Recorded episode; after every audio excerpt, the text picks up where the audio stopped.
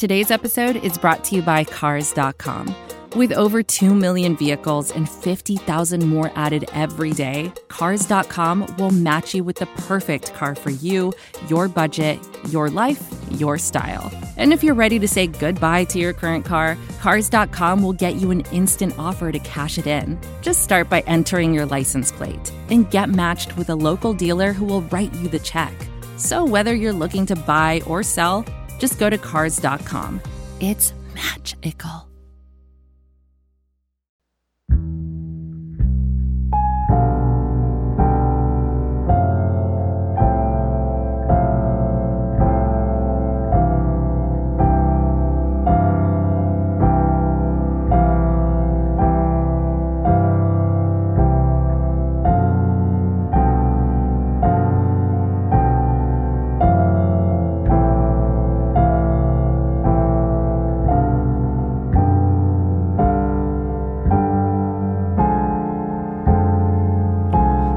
Again, friends, and welcome on into episode 212 of The Scho Show, proudly a part of the Pat's Pulpit Podcast Network, brought to you by the great folks at SB Nation. My name is Mark Schofield, here in the big chair for today, Monday, October 18th, 2021. We're going to talk about a huge sporting event between a New England area team and a Texas area team. We're going to have it covered for you, uh, reaction from all angles. And of course, I'm talking about game three of the American League Championship Series. First pitch tonight at Fenway Park at 8:08 p.m. Eastern.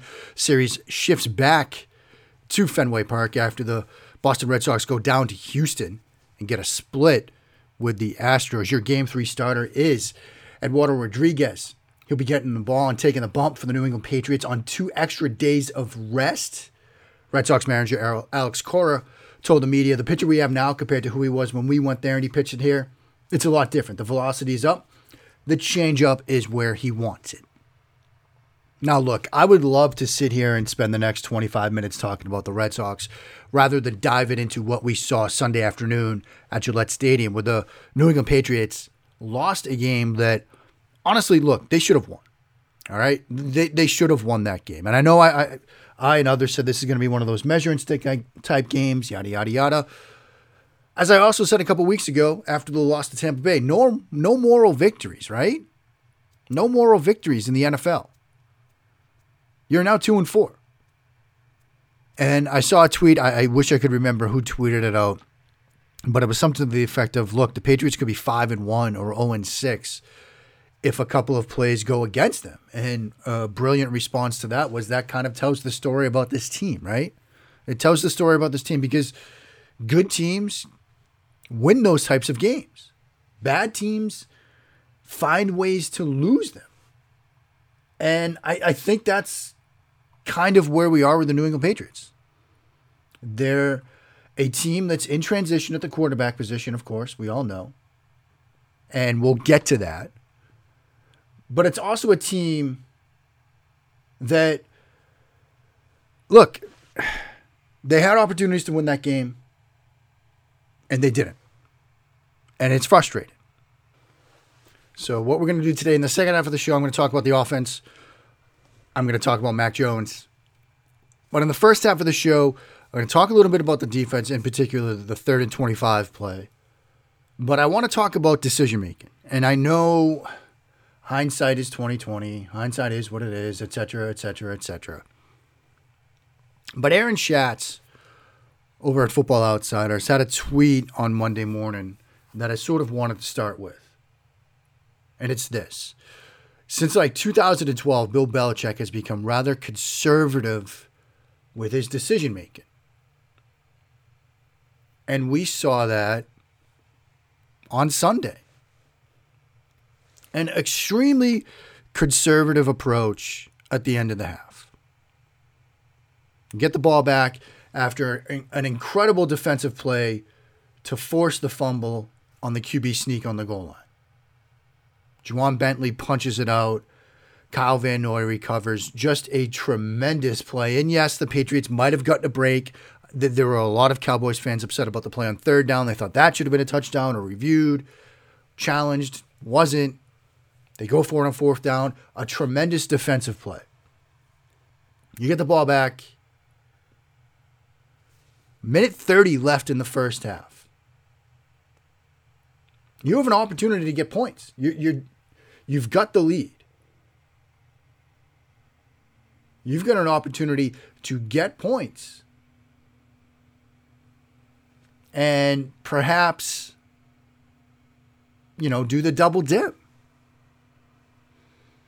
You know, you get a field goal there, it's 17 10. You get a field goal coming out of halftime, it's 20 10. And it's suddenly is a two score game. They decide, no, we're going to sort of run the draw play, see if we can break one, get a cheap one and then we'll kneel on it twice since we only get a yard on first down. And, and, after the game, Bill Belichick says that his thinking in that moment was, we get the ball to start the second half. No sense trying to force things, giving them an opportunity to, to get a field goal, whatever. Okay. The idea of deferring and getting the ball to start the second half, remember the thesis behind that, the idea behind that? It was – uh, you have the opportunity now to steal an extra possession, right?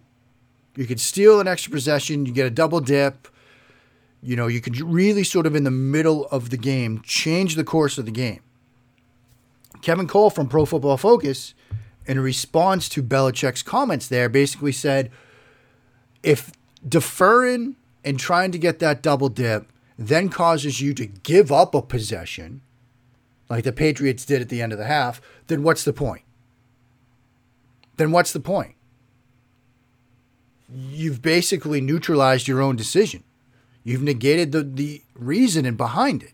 When you decide to say, hey, look, you know, we're just, we're getting the ball anyway, so why risk something here? Well, that extra possession you deferred to get, you've now flushed it down the toilet. So that was a very curious decision a, rather conservative decision. And you also had four fourth down calls in this game a fourth and four, fourth and three, fourth and two, fourth and one. And they didn't go for any of them. You had the fourth and one in their own 35. I understand punting there. It stings when you get the punt blocked, but I, I get that one. The first one that was like really curious was the fourth and four with 209 left in the third quarter. You know, you're down three. You have the ball at your own 46. And thanks to Ben Baldwin's fourth down decision bot, you know, it, it's a model, sure. But the recommendation was to go for it. Winning percentage if you if you punt in that situation 27% winning percentage.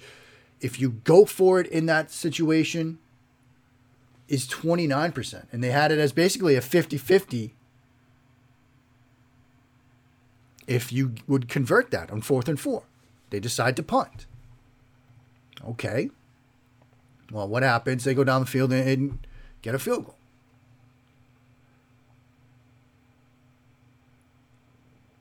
You know, and, and that was a decision that seemed a little conservative to me at the time. And then certainly the decision in overtime, right? Same yardage, you're on your own 46. It's now a fourth and three. And you know if you give the ball back to them, all they need is a field goal.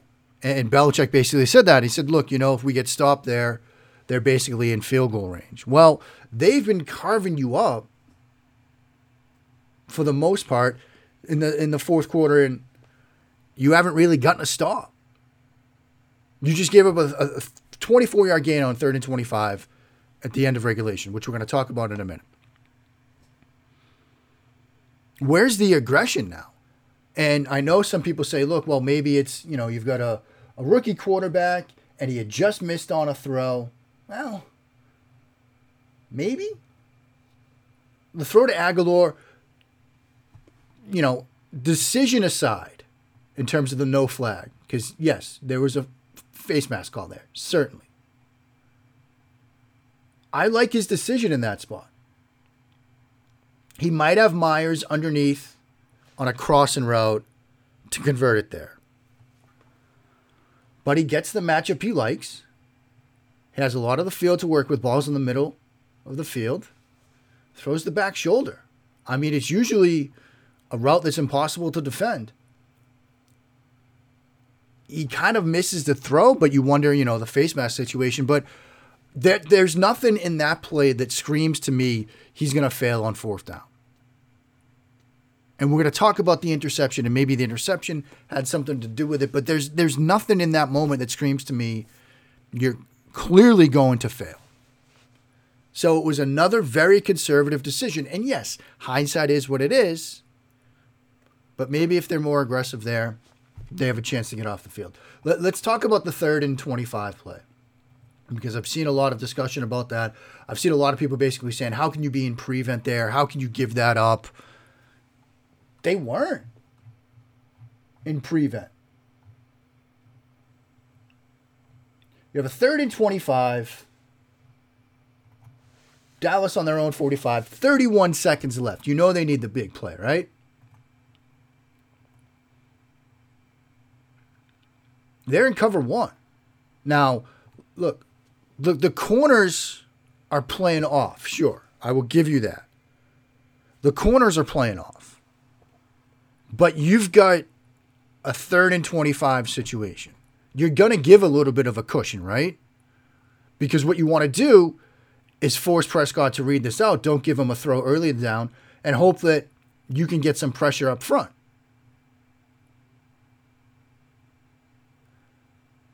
Dallas is in a four by one look, four to the right. What this does with Elliott sort of in a win and three receivers outside of him, it forces Hightower to walk to the outside because he gets a jam on Elliott, doesn't want to give him a free release. And that means you've only really got three guys rushing. You've got Uche, you've got Barmore, and you've got Judon. Hightower's late to get into a pass rush, so basically it turns this into a three man rush situation. So you tip your hat to Kellen Moore there. Then they run Jarwin, the tight end, through. He's the number two, the number three guy to the quad to the right. And then they have the dagger concept. So you've got Cedric Wilson releasing vertically from the two spot, Lamb running the dig from the outside. Now, as I said, they rotate this to single high. Adrian Phillips is the safety who comes down. What happens is Cooper runs a shallow working across against J.C. Jackson. Jackson lets that go. Phillips dives on it, and Jackson looks to poach anything that's coming from the backside. And he goes first to Jarwin because that's the first threat that crosses into his area. As that's happening, Wilson is releasing vertically, and the single high safety, Devin McCourty, has to stay over the top of that. He can't bail. All of this leads to the eventual situation of CeeDee Lamb running a dig route against Jalen Mills, who is playing with outside leverage. And Dak makes a great read and throw. Dak sees the back of Jonathan Jones, who is matching and buying that vertical route. He's sticking on it. Mills is playing with outside leverage, expecting help to the inside, but the help can't quite get there because McCourty has to stay over the top of the vertical route, and Phillips is diving down to take the shallow. It's a great play call in that moment by Dallas from formation, design, concept, and execution. they got you. And then look, the, the touchdown, it's a zero blitz situation. They've already got the ball in field goal range, right? So you're hoping you can make a big play on defense. You go zero blitz. What's the old phrase, kids? If you go zero blitz and you don't get home, the band is going to play. Hat tip Rod Gilmore over at ESPN. I remember he said that a couple years ago. It's stuck with me since that moment. They go zero blitz. They don't get home. Prescott has all day to read it out and you get the walk off play. Could the defensive play better in some of those moments? Yeah. You know, if you get pressure on Prescott on the zero blitz situation, he doesn't have time to read this out, get across the field, and find Lamb coming across the field. They don't get pressure on him. You go zero blitz, and, the, and then you don't get home, the band's going to play. So there it is. Up next, I'm going to talk a little bit about Mac. We're going to talk about the interception. We're going to talk about the touchdown. We're going to talk about some other stuff that's ahead here on episode 212 of The Scho Show. This is advertiser content brought to you by Frito Lay. Hello, I'm Chip Murphy, here to get you ready for the big tournament. Tonight we'll break down. We break down who will be cutting. Cut! What are you two doing? Sorry, Chip. Prez here got his feathers ruffled when I told him Ruffles has zero chance of winning the title. And I was letting Dip know that she is not taking into account Ruffles' iconic ridges. Guys, it's March. We have to start talking about the tournament. We are. It is the 2023 Frito Lay Snack It. We're talking about big time matchups between Cheetos, Smart Food, Lay's, Sun Chips, and more. Just head to the Frito Lay Snack Bracket and vote for your favorite chip, pretzel, or dip for a chance to win up to $1,000 or a year's worth of snacks. This sounds great. Keep up the good work. Just go to fritolaysnackit.sbnation.com. No purchase necessary. Sweepstakes ends 4-3-2023. Void where prohibited. Here's worth of snacks awarded in the form of 52 coupons, each good for one bag of chips. See official rules at fritolaysnackit.sbnation.com. Mark Schofield back with you now on episode 212 of the Scho Show. And let's talk about Mac Jones. Let, let's go there next. Obviously, look, rookie quarterback, that's going to be a serious focus the entire season. And I thought Mac played pretty well. You know, I, Mac's been solid this year. Is there room for growth? Absolutely. Are there things he needs to improve on? Absolutely. Is he getting better? I think he's getting better over the course of the season. And you know the the tired refrains from me, development on linear, yada yada yada. I think by and large he played well. Let's start with two bad plays though. First the sack. And you know what sack I'm talking about. The second and 17. The sack fumble with Randy Gregory. This this was this was bad all around, right? This was bad all around because you see this pre-snap, right? And and you almost wonder about freedom to check at the line of scrimmage for Jones in this situation because you've got 12 personnel. You start with a YY wing to the right with Henry on line, Smith on the wing, Meyers outside, backside you've got Nelson Agholor. You run Smith across the field in motion pre-snap. You've got eight in the box basically. You've got the strong safety Wilson is like just off the line of scrimmage in the box. The deepest player in the box is linebacker Leighton Vander Esch, who's five yards off the line. You've got eight guys in the box on second and 17, and you're trying to run play action back to the defense. This just screams get out of it. Get to something quick game, get to something simple, check to verts, check to back shoulders, check to something else. Because if they end up coming, disaster could strike. And that's exactly what happens.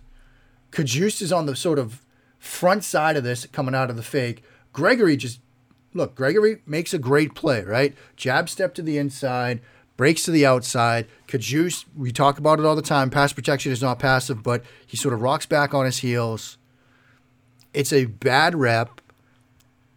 Jones doesn't see it because he's carrying the play action fake out.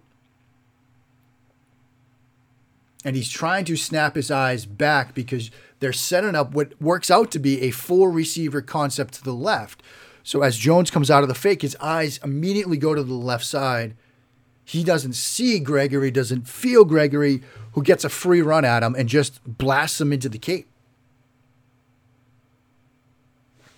It, it, this was one that uh, more I would put on the decision to go with this design. And does Jones have the ability to get out of that if he doesn't like that look? Because th- they're screaming, look, we're coming. It's second and 17. We figure you're going to have to throw the football here. We are coming. Are you going to have this blocked up? So I'd love to see if he has the ability to do so. Jones, check to something quick game. Three step, get it out because they're coming. Or, and as you do that, maybe go max protect and you just got the two receiver out, but get it blocked up. If it ends up being third and 17, I'm okay with that. First and 10 for Dallas, I'm not okay with that. So that's my thought on the sack. With respect to the interception, you know, in many ways, he missed the throw. It's the right read. You know, it's tosser flat you got Two out, out, two outside receivers running slants. You've got Henry in the wing. He's running your flat route. It's the right read. You read this inside out.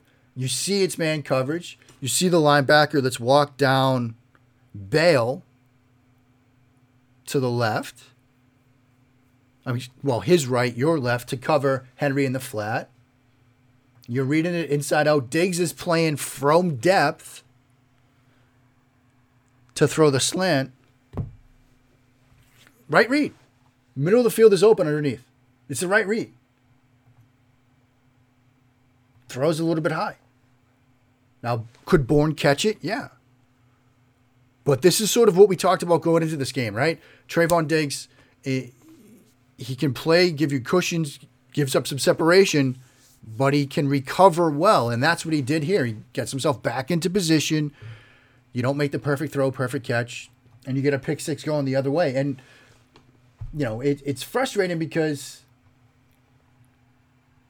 you make this play, you might have a chance to put this game away. It's 236 left. There's room to catch and run. Worst case scenario, you're looking at like third and seven.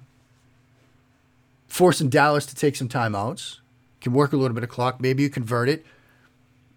But then you give him the lead. Now, to his credit, the touchdown on the next offensive play from scrimmage, you want to talk about a quarterback learning this lesson. Because he throws this on a rope. He says, I'm not going to give you any chance to recover here. Good route by Bourne to get Diggs sort of twisted around off the release. Safety just makes a bad break on this. Plays this to the outside, and Bourne goes the distance. And we talk a lot about competitive toughness and, and quarterbacks learning from mistakes and things like that. I think you saw that in that moment from Mac Jones. Also, the touch, touchdown pass to Hunter Henry. I talk about manipulation, right? I talk about manipulation that matters. Four verts, off of play action, down in the red zone, single high coverage, back to the defense, carry out the play fake, get your eyes on Smith up one seam, freeze the post safety between the hash marks, and then hit Henry on the other one. It's how you draw it up, it's how you install it. It's exactly what you want to see from the quarterback in that situation. And Jones makes a good read, a good throw, does a great job with his eyes at freezing the safety between the hash marks. You know, single high coverage, four verts, like that's your dream situation as a quarterback, right? Is you take the inside throws. Move your safety with your eyes to one, throw the other. It's how you draw it up. Fantastic job there. Problem is now it's all for naught, right? This is a two and four team. This is a two and four team that, while technically, look, still has a shot at the playoffs, you have to really think about developing Mac Jones because you went all in on this guy, developing Mac Jones and making him better each and every week out. Show some trust in this kid, show some faith in this kid. Is he a perfect quarterback right now? No. But we'd be foolish to expect him to be a perfect quarterback now six games into his NFL career. At this point, we should be focusing on getting this kid better each and every week, showing some more confidence in him, giving him more freedom, opening up the offense a little bit more each week. You've got a winnable game against the Jets here. We've already beat them once. Another home game. Maybe we can finally get a chance to see this team win at home. Get them better every week. Give them a little bit more to do each week. Show some more faith in them each week. Let's see if we can reward that faith. That's where I am right now. It's a it was a winnable game. Frustrating to see them lose this. But Dallas is a very good football team. Dallas is a very good football team. And they're going to be in the mix of it in the NFC. But there are no more victories. It's a game they should have won. It's frustrating to see them lose it. But that will do it for today. I will be back Wednesday to get ready for Jets Pats. Jets Week 2.0 this season. Until then, friends, stay safe, check in on your neighbors, check in on your loved ones, wash those hands, and when you do, sin along. bless those Patriots reigns down in Foxborough.